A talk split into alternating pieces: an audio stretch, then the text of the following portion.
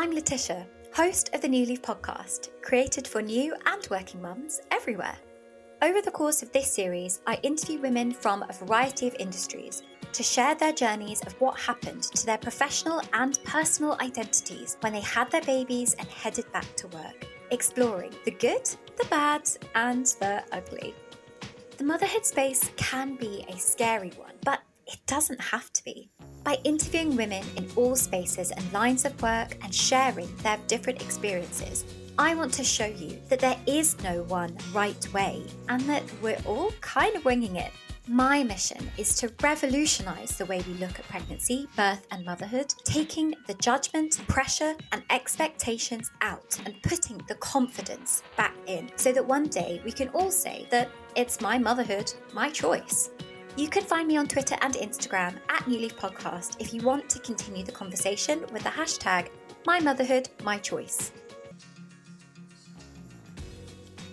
Before we begin, I've got something extra special for you. Click the episode details to subscribe to New Leaf Nutshell, my exclusive monthly write up straight to your phone to break down and summarize some of the most controversial motherhood topics in a nutshell. Right now, I'm settling the sleep training debate, exploring the murky baby sleep industry, and detailing the pros and cons of sleep training, as well as what to do when nothing is working, all to support anyone who's sleep deprived right now. I've referenced nearly 100 academic articles to give you impartial and well researched advice, with none of the judgment. Doing all the Googling so you don't have to. Right, let's get on with my intro to our next lovely guest. The incredible Susie Allison, aka the legendary Busy Toddler, joins me on today's episode of New Leaf. I discovered Busy Toddler as a recommendation when I was unbelievably stuck with my 11 month old at the very start of the pandemic in 2020. We'd fled our small flat with no garden in London with two weeks worth of things right before the lockdown and were incredibly fortunate to stay in a small empty property of my mum's that had outside space that she'd been letting out back up in my hometown of Birmingham. In our newfound space and knowing no one, with nowhere to go or to socialise my son, thanks to a lot of playgrounds with taped up swings and slides. Like most mums, I felt very isolated. There were many a day where the time just seemed to tick backwards. I had been just about to go back to work, and all of a sudden it was all out the window, and I had a needy, bored, and lonely mini toddler, or Taby, a toddler baby hybrid, which is a really challenging age around one year old, where your baby is just getting into toddlerhood. And it was a challenge to keep him occupied for 13 hours of the day alone. One day at the end of my tether, I'd texted my sister in law, who was two kids up on me at that point, asking for ideas. She recommended an American Instagram account, Busy Toddler, and one of the first ideas I'd spotted seemed so simple. It was just to get a tub, fill it full of rice, get some kitchen utensils, and just leave them to it to scoop and pour. What? I thought to myself, how is that ever going to work? My son can't concentrate on anything for more than 30 seconds. Hmm, well, I'm tearing my hair out. I thought I will try anything at this point. And it bought me a full and golden 45 minutes to clean up the kitchen, start to make a dent in my laundry Everest, and it got me thinking a little differently as to how his busy toddler brain was actually working. Susie's 1.3 million follower Instagram account of nearly free or zero cost creative, exploratory, and innovative activities for tabies and toddlers alike is unbelievable testament to the service she is providing for so, so many women stuck at home, staring at our phones or the clock and waiting for the time to tick by. It came as absolutely no surprise to me that her followership boomed so much in the pandemic where so many women and their children were deprived of the typical plethora of activities that keep both ourselves as mums and our babies sane. Early toddlerhood is tough. From about 10 months to 18 months in particular, depending on the development of your toddler, They are semi mobile or completely mobile, and with a dangerous tendency to try and split their head open at any moment. Their ability to play independently lasts for about five minutes at one year old, so they're easily bored and non verbal.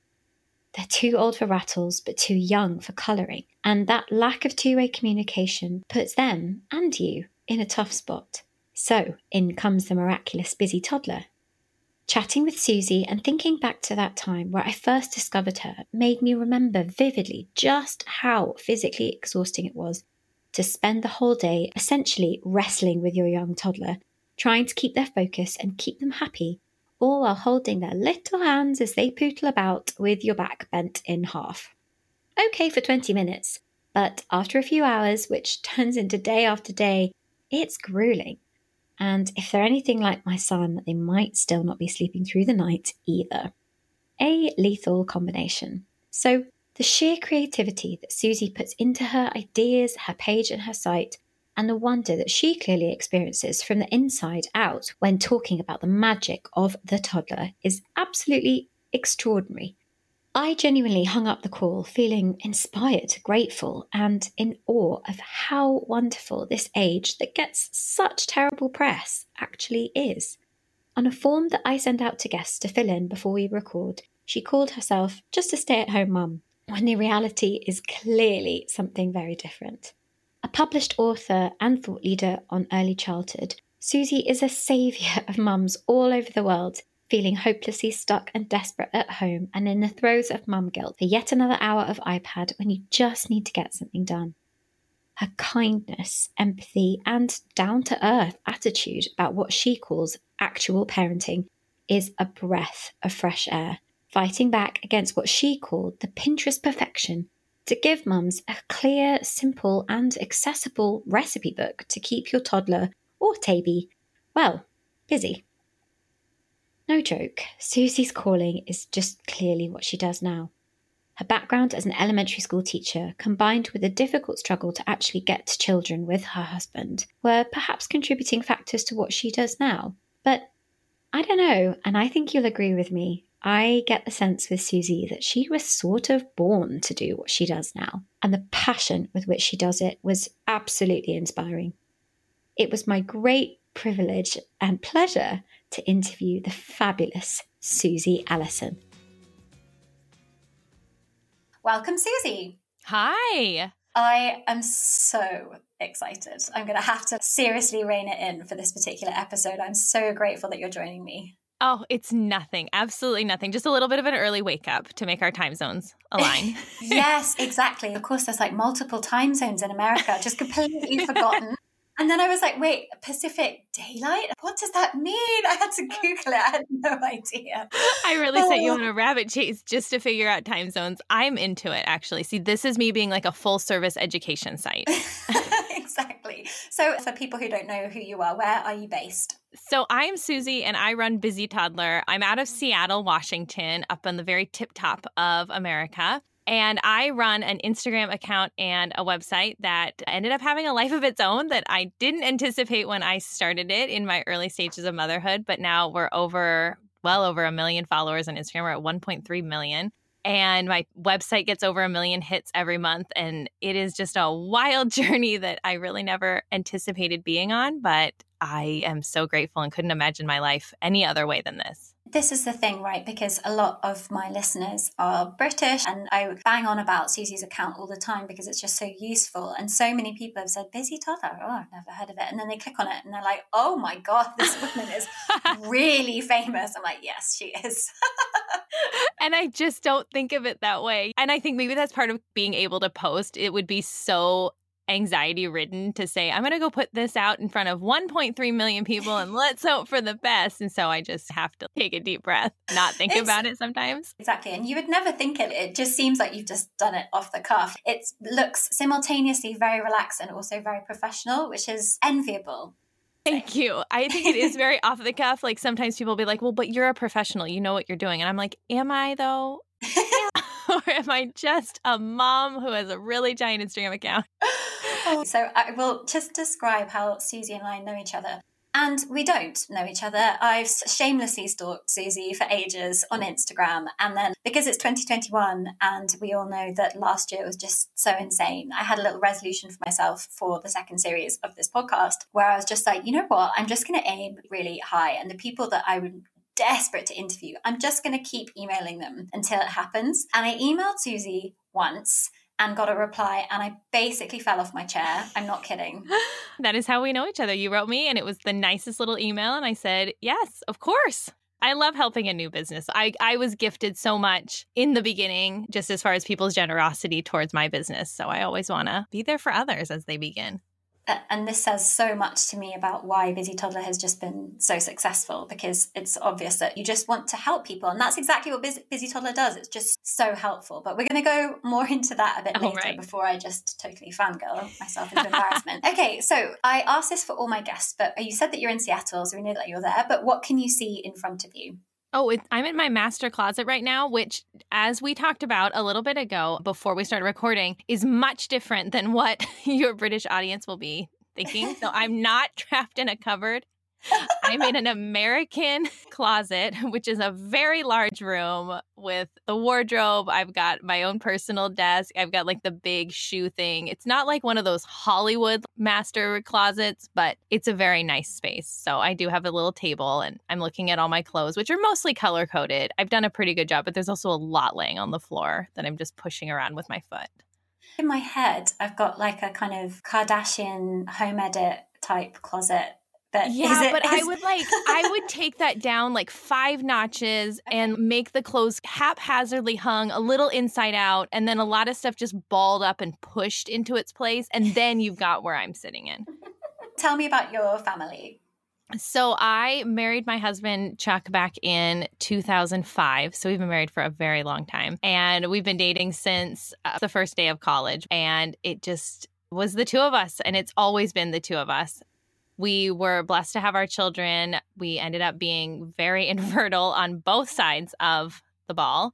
And it was a struggle, but we were blessed eventually through IVF to have our oldest son, Sam, in 2013. And then, as the fates would have it, a year later, we were pregnant with our daughter, Kate, a complete medical surprise. It fits her personality. Once you know her, then you're like, yeah, you were coming into the world no matter what the doctor said.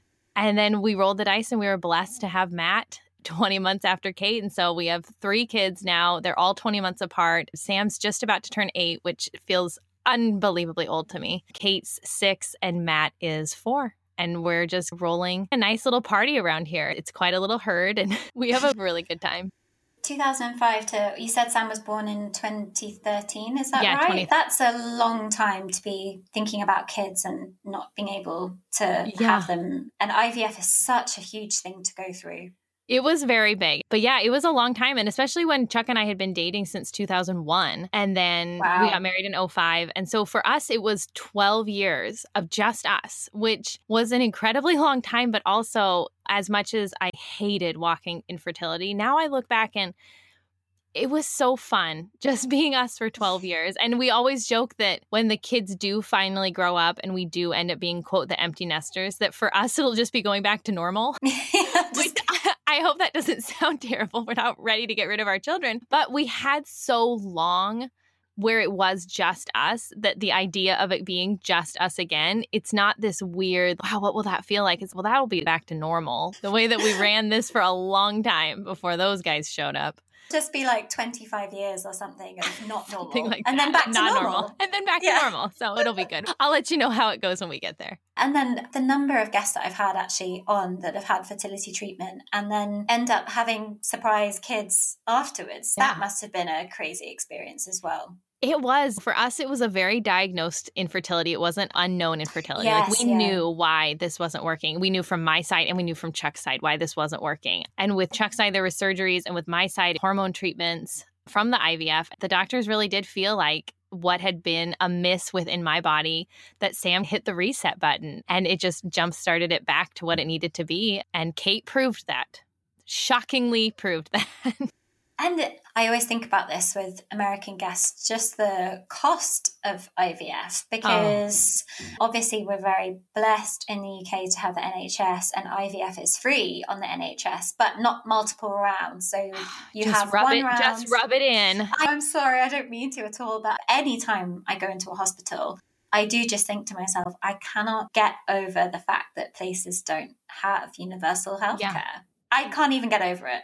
It is an unbelievable amount of money in the United States for just the child birthing process, getting pregnant and then having the child. And we were very fortunate that at the time we had really great health insurance. So we were only paying a couple hundred dollars for the births. And we're talking like 20 times lower than what our friends paid out of pocket to birth crazy. their children. These were very vaginal, traditional, nothing went wrong, no hiccups kind of deliveries, not like a C section or anything. And they're paying out of pocket $8,000. And, and that, I think some people listening would say, well, that's low. Like I did, I paid more than what? That. And it is really wild. And then for us, it's normal. It is so crazy. My aunt is obviously British, but she married a Canadian, and for a while they were based out in LA, and she had her child there. And I remember her saying that the bill was something like seven thousand dollars or whatever, and then she had her next child in back in Canada, and she just got a fifty-one dollar bill or something, and was like, "Oh, that's nice. that's refreshing." There we go. um, but obviously, you've made this entire empire out of Busy Toddler. So I want to ask you, what did you do pre baby? Because obviously, that's a massive foundation to where you are now. Yeah, I was a teacher. I was an elementary school teacher in the States, and I taught kindergarten and first grade. And then within my school district, I did a little more than that. I was in charge of helping train teachers and teach teachers how to teach math, and then also how to teach a specific reading curriculum. And I knew once I had a child that all of my salary from teaching would go into daycare costs. And there was just such an imbalance there. And so I knew I was going to need to be a stay at home mom um, and give up my salary and give up my career because otherwise I was literally just paying for daycare in order to go to work. And so I just decided I'll take the time and I really want to do this. I've worked so hard to have this baby at this point. And I I left teaching in 2013 then when I had Sam and started this kind of stay-at-home journey. I loved it. I loved it. But it was an adjustment to, to stop working. That was a big adjustment. Mm, a huge adjustment. And to have gone from 12 years of solo time with Chuck and just enjoying your life and enjoying your marriage and having all that independence and ability to travel, etc. It sounds like you were very at peace with the fact that you were going to be a stay at home mum, but at the same time, for anybody, it is a bit of a bomb going off in your life when you have a baby. So, how was that for you? For us, it was fine. It, the transition from not having a kid to having a kid, at that point, we were so ready for it. And I think that was a big difference is we just were so beyond ready. It was something that we so badly wanted. But even still, at the same time, I remember after Chuck went back to work after two weeks to stay home with me and Sam, it must have been like a week or so in that I remember sitting by myself eating lunch and just looking around and being like, oh my gosh, this is my life now. This overwhelming feeling of I don't know what's going on around me and I miss my friends and I miss talking to people during the day and I, I, I miss thinking about different complex things with children and how we're going to get them to learn and how we're going to do this and how we're going to teach that teacher. And and I remember vividly taking a picture of my empty kitchen table with my little plate there where I'd sat by myself and I remember sending it to my teacher friends and just saying I, I miss you. And they wrote back oh. at lunchtime saying oh we miss you too. And that it was this feeling of loss that I had really closed this chapter of my life, but I did not yet know what the next chapter was going to be. There were pluses and there were minuses to those moments. I know that lots of people in the UK do something just called NCT, which is like an antenatal class. I think you have an equivalent called like Lamaze class or something. That, that's America. before the baby's born. Ah, uh, okay. So yeah. that's just like childbirth prep. Yeah. Uh, but do you have so in the UK it ends up becoming your circle of mum friends because you're all giving birth at the same time. You all end up having a WhatsApp group and you share, oh my God, the baby won't sleep, it's 4 a.m. or whatever. Do you have that mm. same kind of community no, or not really? We don't. No, we don't. Oh. There are certain like smaller versions that are like private and you can join those like private groups. But as far as the system, no. I was really fortunate when I had Sam, and we joked that we were supposed to have Sam three, four years earlier. But by the time we actually did have Sam, I was really lucky. Uh, my three other best friends, we all had babies within six months of each other. And so, in that respect, we formed our own postnatal group, just being us. And specifically, one of the other gals, we had the babies 10 weeks apart, and she was also a teacher, and she was also making the choice to stay home. And so for the two of us, we formed like an alliance. and even just having her, like you're saying, to just text in the morning and say, well, that didn't go well last night. and just to have one person was so amazing. And so then for me to think about having no one to text, that breaks my heart. It just mm. breaks my heart. Mm. And I always say to people on Busy Toddler, I'll be that person. Just write me, email me. oh, so sweet. Yeah, and this is the thing, it is just so lonely in the beginning. That loneliness is, is so real and so difficult to deal with. So that's amazing that you had those friends. Very lucky. Yeah. And would you say it's a common thing in elementary school teaching that people would just not go back? I would say it's common, but I would say it's an understandable thing based on the area you live in the United States and how high childcare prices are and daycare prices. So, for me, as an elementary school teacher in the Seattle area, most of my salary would have gone to daycare. And I would have been working for a really minimal amount of money each month. We could coupon and we could pull back and we could save other ways to try to make up the difference. But by the time I had Kate, then there was no question anymore. Once you have two kids in daycare, that wasn't going to work for us. So it, it is just a, such an interesting system over here, how it all works. And those costs are unbelievable. Unbelievable. Yeah. yeah. they are. And to be perfectly honest, we have the same problem here. So I think there are some structural things that just haven't been sorted out. And some places in mainland Europe, so obviously Sweden and Denmark and the Netherlands, it's all free childcare, which is just wild to me because it's just amazing. Uh, yeah, yeah, it's absolutely amazing. But I think the UK and the US just definitely haven't really sorted it out yet. Hopefully they will. It's okay. We'll just do it via Busy Toddler in this podcast. We'll, we'll fix it. We'll fix um, it. So before we started recording, you were saying that Chuck is a very equal parent and you guys really split things down the middle. And I'm really curious about that because given that you had to not go back to work basically and end up staying at home, that must be quite a tricky balance to then strike because it must just be so automatic for you to do everything in the beginning. Yeah, in the beginning, I had a C section. So to deliver Sam, who was 11 pounds. Oh, what? he was huge. And I am oh not a tall God. person. I am very short. I'm only five four. But my husband is very tall and he had been a 10 and a half pound baby and my sister was a big baby. So it was like it was coming at me from all genetics. I was just destined to have giant children. And so at 39 weeks, I had a C section. And I think throughout my entire pregnancy, Chuck, and especially with infertility, he had walked that road with me we were so equal in trying to get to parenthood and it had taken us so much to get there and then with my pregnancy he was at every doctor's appointment he was at, at everything i did he was there and when Sam was born, then, and I've had this C section, for Chuck, he just took that as okay, her job has to stop right now. She's carried this baby for nine months. Now I carry the baby essentially so that she can heal. And that was the role he took. He left for work two weeks later, and I looked at him and said, And where are the diapers? Because I had not changed a diaper yet at two weeks. I was like, So where is everything? What have you put? And how do I swaddle this thing here?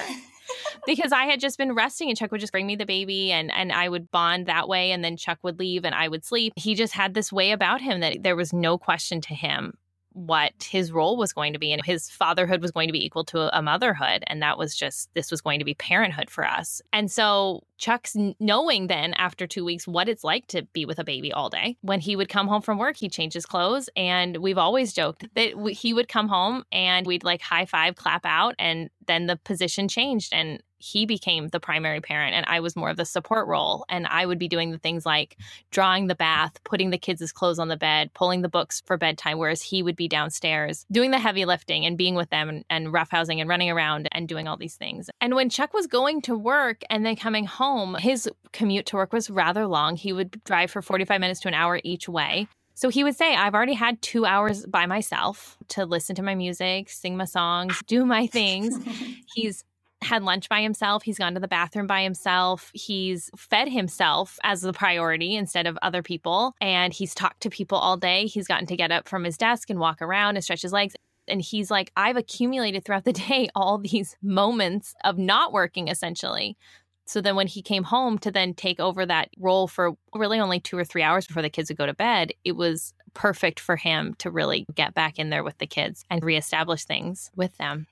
And it's so empathetic and lovely to hear that he was thinking about it in that way because it's so true. And obviously, women know this, mums know this. They know that when they're like, I just want to drink a cup of coffee that's hot, or I just want to actually eat lunch before 3 p.m., before the baby's napping or whatever, and they just haven't all day. But I think to have a husband that's that just understanding and just, yeah, just empathetic, I guess. I think one of the big tenets of our marriage or principles that we've lived by since since we started dating really but especially since we started marrying is that you just don't throw the other person under the bus. You do everything you can to support that other person's life and to help that other person to be their best self and for their life to be easier. That's what we've always been. It's just i want your life to be as easy as possible and then vice versa. He wants my life to be as easy as possible.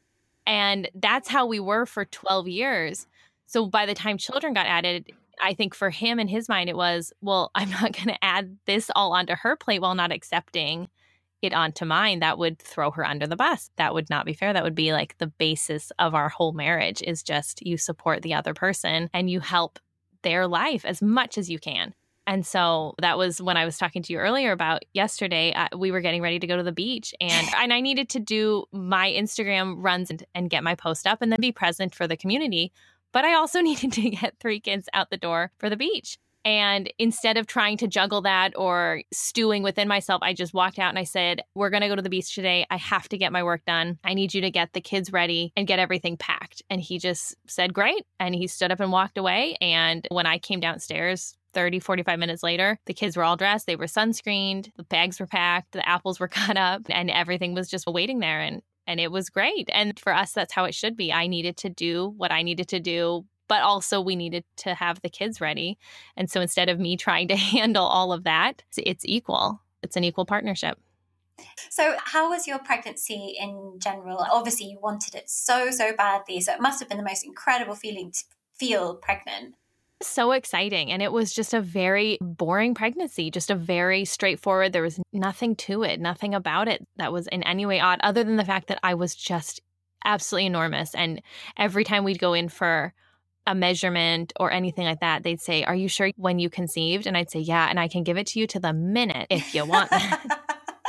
with IVF babies in the States, they do a special little heart check because, and I'm not a medical doctor, but I guess the IVF babies sometimes have a higher risk of a certain heart issue. So they want to do a double, triple check on that around 30 weeks. And I remember going in at 30 weeks and they measured and they measured and they keep looking at me and this belly and they're like, Are you sure you know? And I was like, Yeah, I am pretty sure I know. You you know I'm an IVF patient. And he said, Well, this baby's already five pounds.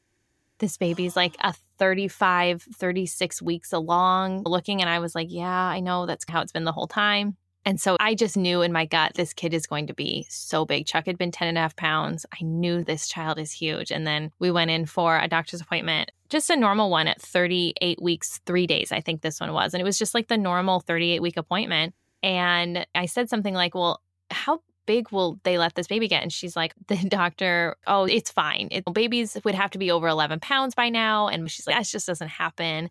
And then she starts touching my stomach, and the look on her face just dropped. And she's like, I need you to go get an ultrasound right now.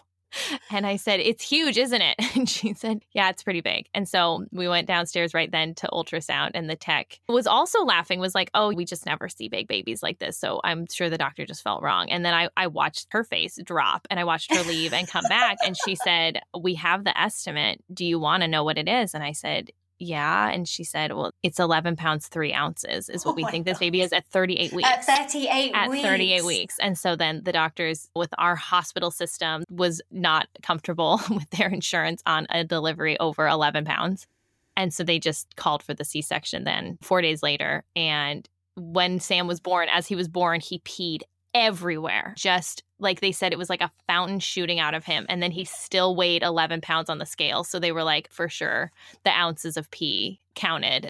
What was going through your head? Because to only find out that late in the game that oh actually i'm gonna have to have a c-section that was, was that devastating hard for you? Devastating. And and that was devastating because i felt as though my body had failed me to get pregnant that was a very humbling experience and to have that just taken away and and to be someone who loved children so much and to have dedicated their life to children and then to not be able to have them without significant help was devastating and then throughout the pregnancy i had decided that I, I wanted to try for a natural childbirth as best I could. I wanted something natural. I was clinging to something natural. I just wanted something to go right and then to be hit at 38 weeks that no, not only are you not going to have this child vaginally or get that birth experience in any way, but now we're going to do this C section and you're essentially forced into a C section that I didn't ask for.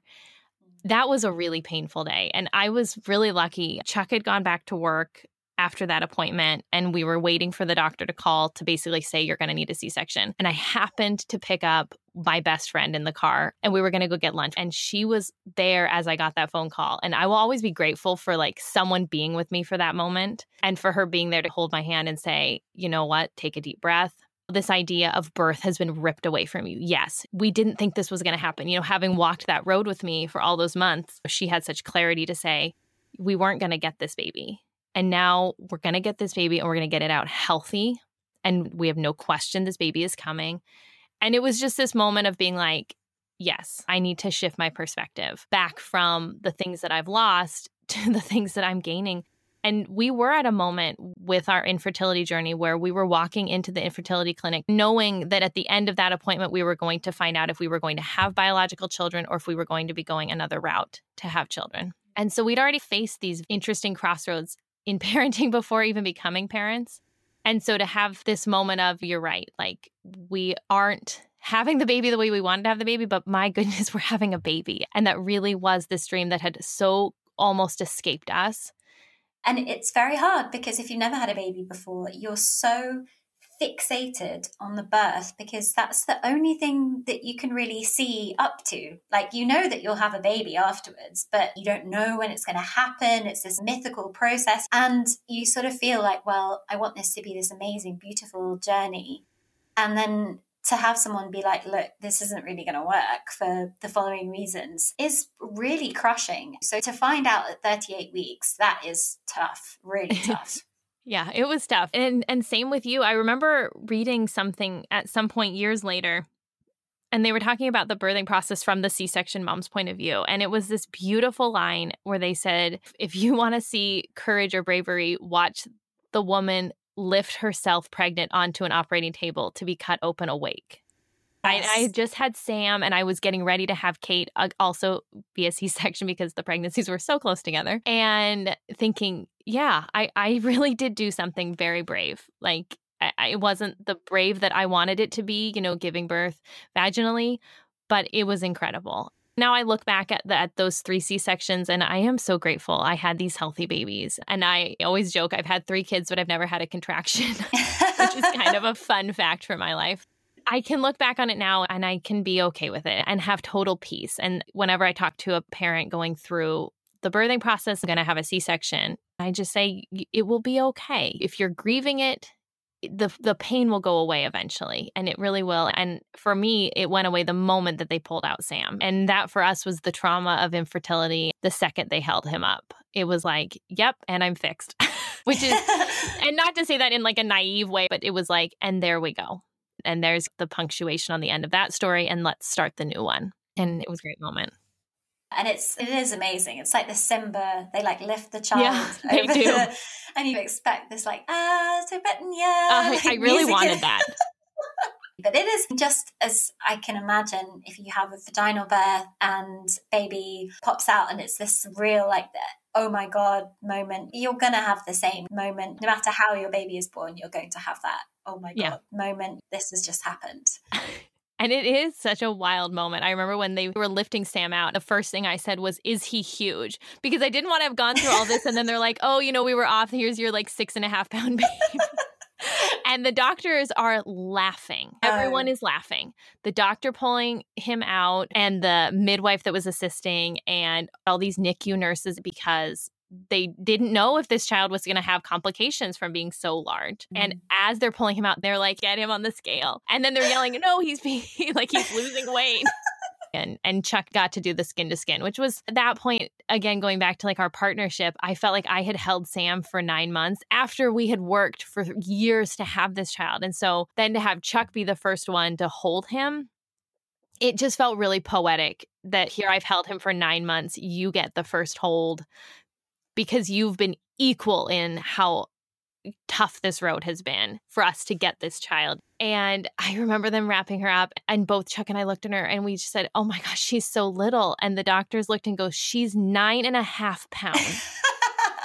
and we were like, Well, our perspective is a little off. So she's just the daintiest little peanut. And they're like, That child is huge. And one of the nurses had to go across the street to buy us size one diapers because they couldn't jam her into a newborn.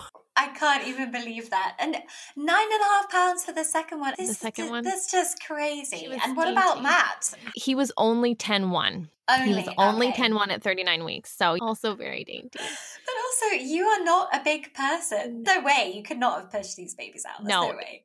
From six months, five months pregnant on, I would be asked, When are you due? Are you due next week? When are you having this baby? Oh, so close. And I would just smile and say, Uh huh, uh huh. Yeah, so close, so close. Yeah, so close. Halfway done. It's just okay. I'm amazed. My husband was nine and a half pounds, and everybody always says, "Oh my god, first baby, that's so Yeah. huge." But yeah, apparently not. I think you win the prize. thank you so much. so the question I really want to get to is how did these three babies then get to busy toddler? So when did busy toddler start? So I think I always had it inside of me because I was really busy aunt for a long time. And I have my adorable niece who, even now, she's 12 years old and she'll come over and she'll say, What projects do you have? Because that was my culture with her, is why we would do these fun activities. So she really was the original busy toddler. But I had Sam and he was 20 months old when Kate was born. And I really felt very lost after Kate. I desperately missed Sam. I talk about missing my friends from work. And now I look back and think how trivial that was because really what ended up happening when I had Kate was I missed Sam. I, I had this little buddy for a year and a half. We had a good thing going. And now we had this, and everything had to shift. And when you have your first baby, you get to curate everything around them. Your whole life, you get to curate the nap time and when you're going to run to the grocery store, and you get to plan these different things. But when you have your second baby, that baby just gets lumped on in and you mm-hmm. can't really as much curate their nap time or plan their different things but i still wanted that experience for kate. I still wanted her to have a nap schedule and i wanted her to have kind of some of the things that her older brother had gotten. But that also meant a big shift for sam and me on how our routine was and how our schedule was and i started just to feel really lost and incredibly overwhelmed by this idea that i had two kids under two. That hashtag is not a joke whoever Oh, came up with that one. And i always say eh, childhood is and siblings is interesting no matter if they're 20 months apart or they're 20 years apart. It's different. And I remember one night, and I've told this story often on my site, I was, oh, like seven, eight weeks postpartum. And so at this point now, I have a 21, 22 month old and an eight week old, seven, eight week old. And I have her in the little bouncer chair on the floor of the kitchen, and Sam is toddlering all around me. And I get this idea that I need to be back to me and I've got to just get back. I've just got to get back to the way Sam and I were before. And I'm going to mm-hmm. solve this problem by doing a brand new Martha Stewart recipe from a cookbook that I rarely used. And this was going to solve all my problems. And that is just such flawed thinking. And I think anybody outside of postpartum would be like, What are you thinking? But anyone in postpartum is like, This sounds entirely normal to me. To have, you know, this sounds exactly right. And so I start making this dinner, and I have these pictures even from it of Sam like pulling out all the utensils from the drawer, and and things aren't going well. And eventually, I have the babies screaming in the bouncer, and the dinner is burning, and I drop my cell phone in the sink of all the water and dirty dishes and everything. Ah. And I pick it up and I'm holding it and I dump it into a bin of rice because I remembered that kind of idea that, like, oh, if you put your phone in rice, it'll save it. And we don't have two nickels to rub together at this point. So I just, I lost it. And I'm sitting on the floor and I'm crying. And Sam is trying to comfort me because he's the oldest and that's what they do. And he's saying it okay, mommy, as he would say, is 20 months old. And eventually, Chuck came home with McDonald's, and he laughed. He's really, this is what yeah. you were doing. This is what you thought was. this is what you thought was a good idea tonight. Yeah, I had grand plans. Did he Don't. wait? Did he know that this had happened? I had to email him. Oh no! I obviously oh. didn't have my phone, and you know, just kind of laughing. He cleaned up everything as he always does, and they said wait seventy two hours and try to turn your phone on again. I turned it on; it's great. But then I had all this rice left over, and I was like, what am I going to do with this? What am I supposed to do? And I had one of those flashbacks to being in Sunday school and being in the church basement and being at this table. And I remember the table being full of cornmeal. And I was like, oh, I bet I could put this in a bin and Sam would think it was fantastic. I rushed all around our house looking for what would be a big bin to put this in. And I found an under the bed storage container that was full of stuff from college we didn't need anymore. I dumped it all out and I tossed the rice in and I was like, well, I'll put in some kitchen utensils. And then I just sat him next to it and I was like, and play figure out how to play with this. And he did. And I remember him being entertained for so long. And at the time, I didn't know what I'd made was a sensory bin. I just knew it was amazing. And I'd used the rice, and now my toddler was not glued to Daniel Tiger. And I could sit and nurse the baby, and I could swaddle the baby, and he could do something. And I had this glimmer of this could work for us. I could set up little activities like I used to with Lucy to buy myself some time and and to reconnect with Sam. And so what I started doing is as Kate would go down for her morning nap, I'd come downstairs, I'd turn off the TV because he definitely would have been watching TV while I rocked the baby down for her nap. And I would get time to reconnect with him. And that's what I had been so missing was this connection with him and this chance to just be the mom that I had been before the baby came and to have that kind of moment with him and to feel like we were connected again and that TV wasn't raising him, but that I was actually keeping up my end of the bargain and I would just put together these little activities. But we didn't have money to run out and, and go to Hobby Lobby and all the craft stores and buy 57 different items that cost $182 and set it up over the next 36 hours. And then your toddler will play with it for five minutes. I felt like that was what everything Pinterest said was. And I was like, well, I can't afford this and I don't have this kind of time. So we just started taking stuff around the house and, and doing what felt really natural to me. And it, it started working. And I started feeling like me again. And we're talking like I'm spending two minutes putting something together, and then Sam would sit and play with it, and I could chat with him, or I could have my coffee, or I could do the dishes. But I just felt like it brought a little bit of peace. And even though it's counterintuitive to be like, well, but you brought yourself more work, I did, but that little bit extra that I had to do to try to get things feeling really normal again. That two minutes of prep that bought me the ability to do laundry and the ability to take a mm. shower and the ability to blow my hair dry or put my makeup on and, and to breathe a little bit, but also to have conversations with him and not feel like I was just dumping him in front of the TV, which is what I'd been doing while Kate napped because I was so tired. What else was I supposed to do? And so by a few months later, I started thinking, I wonder if other people would be interested in these kinds of activities. And it was 2015. And I was mostly on Instagram at the time, poking around there. And I was noticing that, well, nobody shares activities over here. Like they're all on Pinterest and they're all on blogs, but I don't have time to go look through someone's blog to find like a good activity. Like I don't have time for that. And Pinterest was leading me down the road of you're going to spend a $1,000 on craft supplies. I didn't have that either. And so I just was like, well, I wonder if I should pick a name and and this would maybe this would give me like a goal to like do an activity every day or twice a day with Sam. And I just started looking around. I found the name Busy Toddler hadn't been taken. I thought, well, that's great. I have toddlers. Future Susie will deal with when I don't have toddlers. Not that this account will ever be around anymore. It's just for me and the kids. And I, I started putting activities up and I started writing everything I was doing in the captions, which was different back then. Everything was a short one sentence click over to my blog to read the whole thing. And I was like, well, I don't have time to click to anything right now. If it's not here, I can't do it.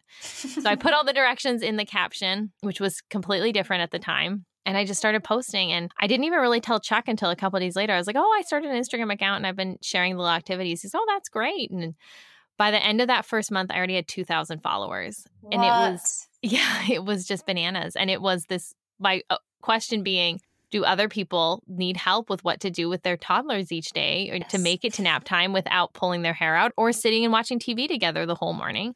And the answer was yes. And the ball started rolling then, and it, and I've never been able to catch up with it.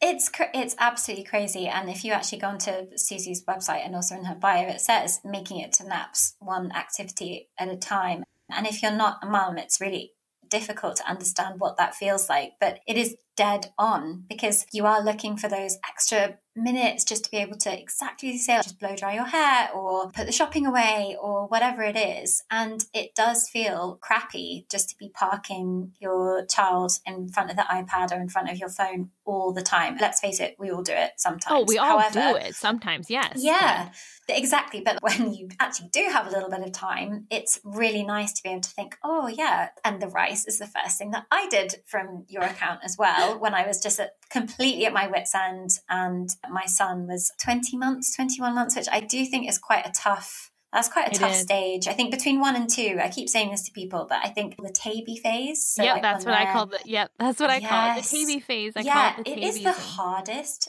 phase. Yeah. It's so underrepresented and people don't talk about it. They say, well, my baby just turned one, so I, they're a toddler now. No, you're in oh, purgatory right yes. now.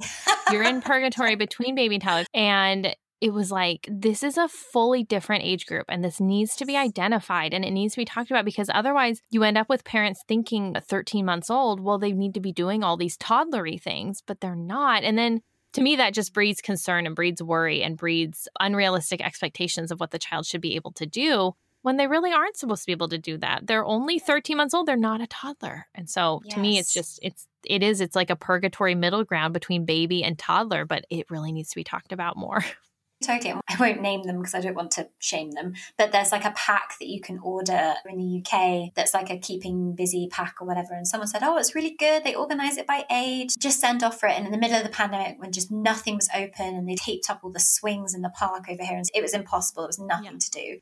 I ordered one of these packs and it was like £30. So this is like $40. Oh. This is not yeah. cheap. And it was full of colouring books and stickers. And my child was 14 months old. Like he was not, not there. there yet at all. It was just such a waste of money. Whereas with something like a sensory bin, like a rice bin or something, what child doesn't love scooping anything? They love it. Do you know what I mean? They just love to scoop.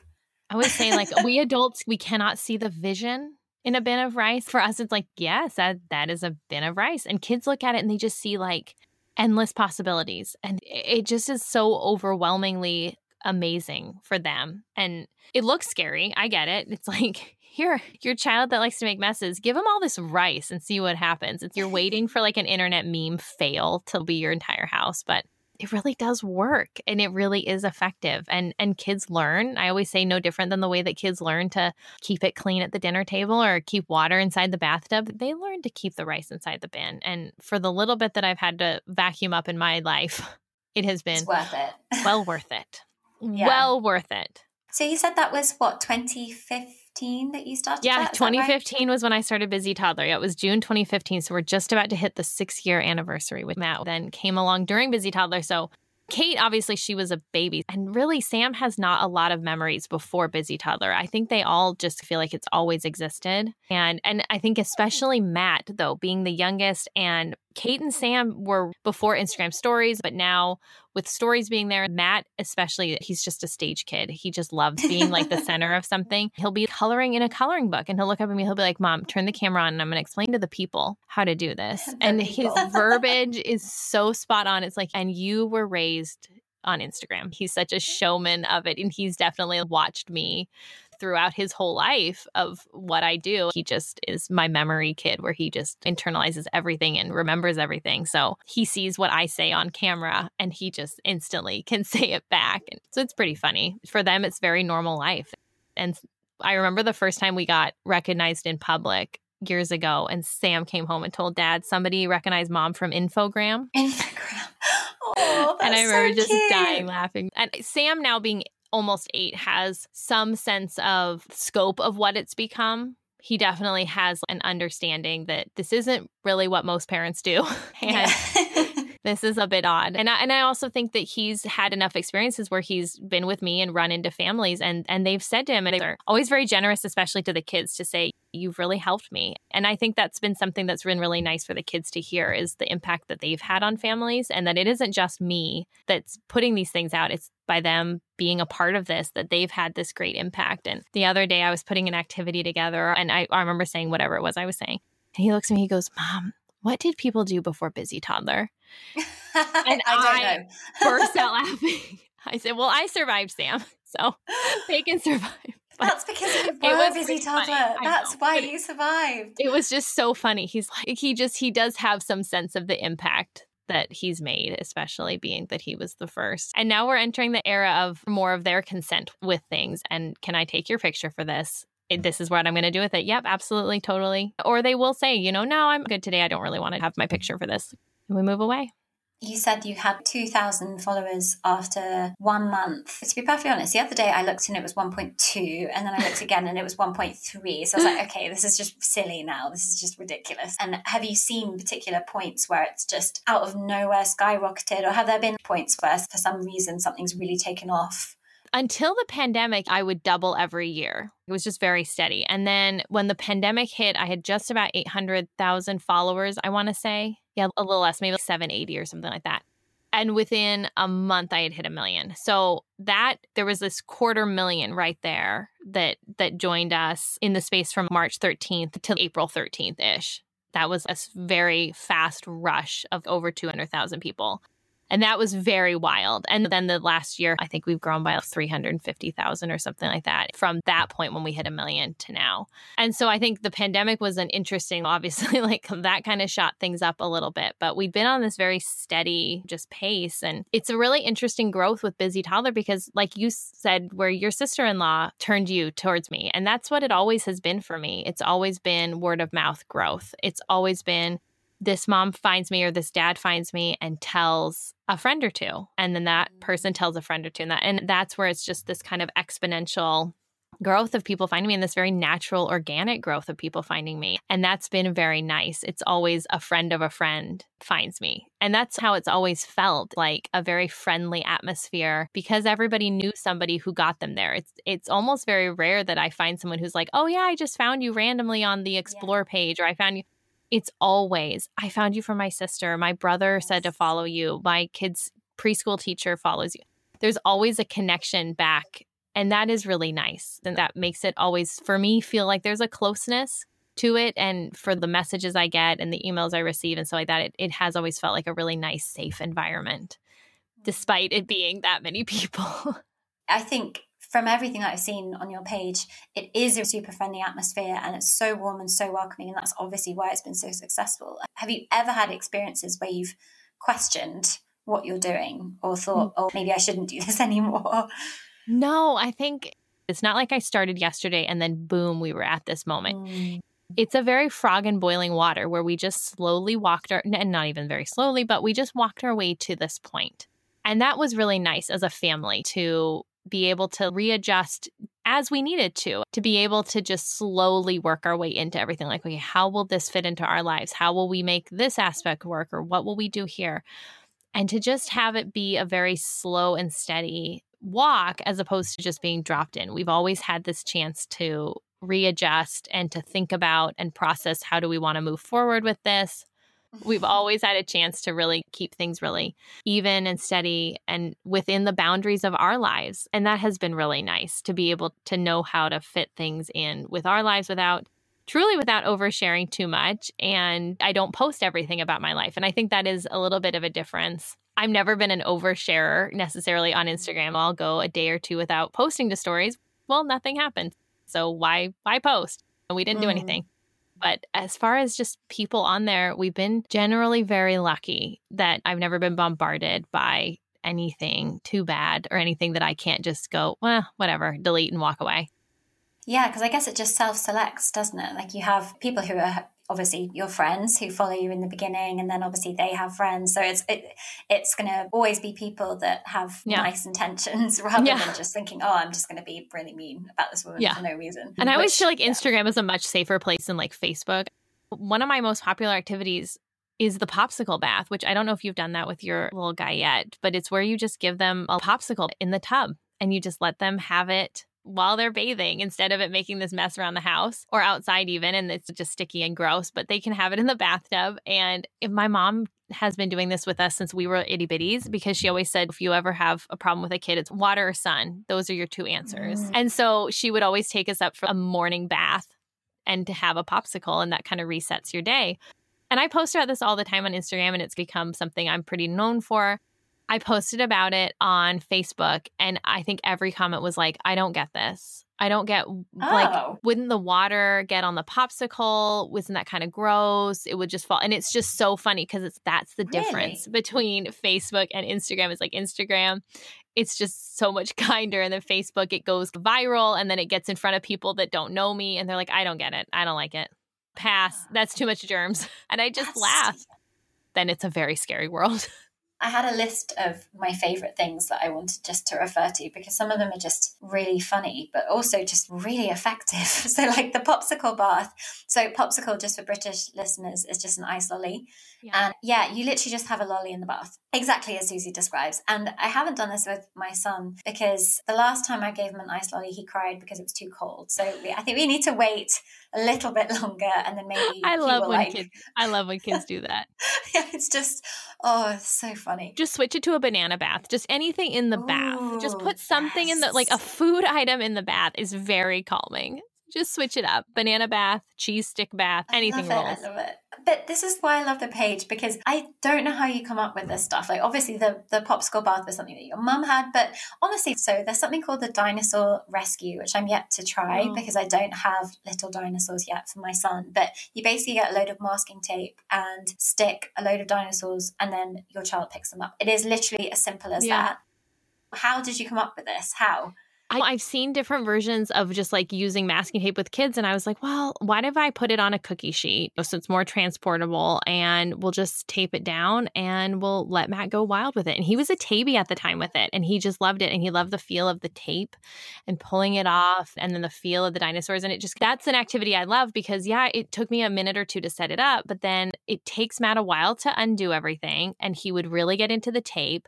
Now he's been put in front of this little toy, and that toy spiked his interest. So now I'm going to get a few minutes of him actually playing with a toy, which is very cool when you're dealing with a tabby. And so for me, I always joke with people that this is my dark gift. Like everybody's got something. You know, there are people that can bake from scratch. I could never tell you how much baking, you know, how much bicarb or how much baking powder needs to go into a recipe. I have no idea. I don't get it. But there are people out there that do. And bless their souls, I will use their recipe and and I will make their cake. And thank you so much for doing that. And to me that's what I am with activities. And it it's not about you having the ability to make up an activity from scratch. Use me as a recipe book. No one ever pulls out their recipe book and feels guilty that they don't know how to make a cake from scratch. You're so thrilled to have that recipe there and to be able to follow it and, and get advice from this person who actually bakes and knows what they're doing. But this is something I can do, and let me give you the recipe for it and let me help. And because I'll often hear from parents saying, Well, I just feel so uncreative and I can't do anything unless I copy it from you. And I go, Well, great. I can't make a chocolate cake unless I copy it from Betty true. Crocker. And I'm fine with that. So it's fine. You just take the little recipe and and for some reason I have this ability to stand in front of my supplies like they're my little ingredients and I can put together my recipe. And Yeah. and that it's just truly just who I am. It's, it's your calling, but it's just It the is. craziest calling. A baker is something we've had for like hundreds of years. A baker's just- really normal. I figured out how to take yard sale stickers and put them all over my house. But it's it's amazing, and you are genuinely performing a world service. Like Oh, well, thank you. It, this is a public service. It really is, and I'm not surprised that with COVID, your followership just rocketed. I'm not even remotely surprised. Really annoyingly, we're running out of time, so I want to just ask you a couple of questions. But this is really painful for me because I don't want to get off the phone from you. So I'm just I'm going to try and pick my questions really carefully. So where would you love this to be in 10 years? Because as you said, oh, I'll worry about the fact that they're not toddlers later. What will you do when you have a 17 year old, a 16 year old, and a 14 year old? What will you do? Chuck always jokes that I released a parenting book back in September called Actual Parenting, and the kids love it because it's full of pictures from their childhood. And Chuck says, Well, are they going to love it when we release actual puberty in a few years? Which, of course, we're just joking about, but that's always our joke. I am obsessed with hindsight parenting.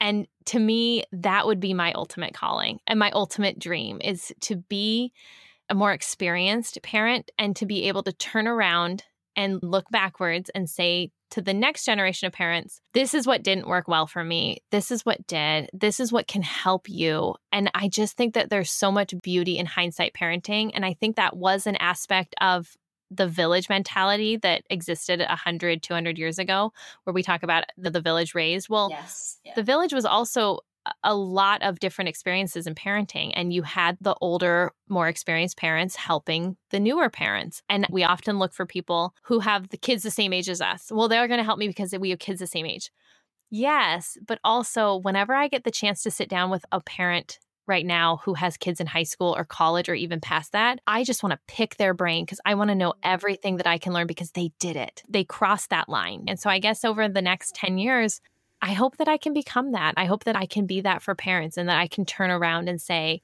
hey, let me talk to you about what it's like to have a four year old. Let's talk about it. Let's unpack being four years old. And so I want to be that someday. And so I don't know how that will look and I don't know how that transition will fully happen. And I think in some ways it has already started happening. Like I don't have a tabby anymore, but I have great perspective on a tabby and what that is. And I can empathize with it and give tips and things. And so I just want to be able to shift into that role. And I do believe that is really missing from our culture right now. And I'm excited that I get the chance to do that as my kids get older.